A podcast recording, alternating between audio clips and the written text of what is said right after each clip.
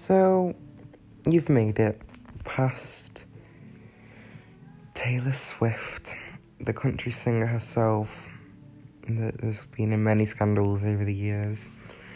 Um, and as I was creating the playlist, I was thinking he's had many, many minutes now of songs that he hasn't heard.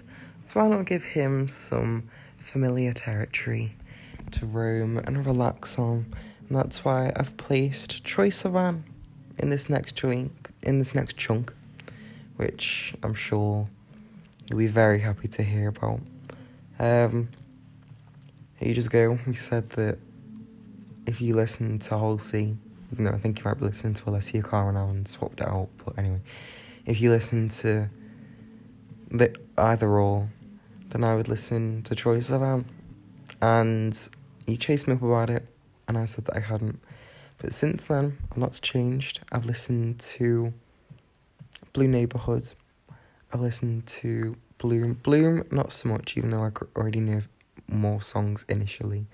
But I've listened to Blue Neighborhood um, more than Bloom.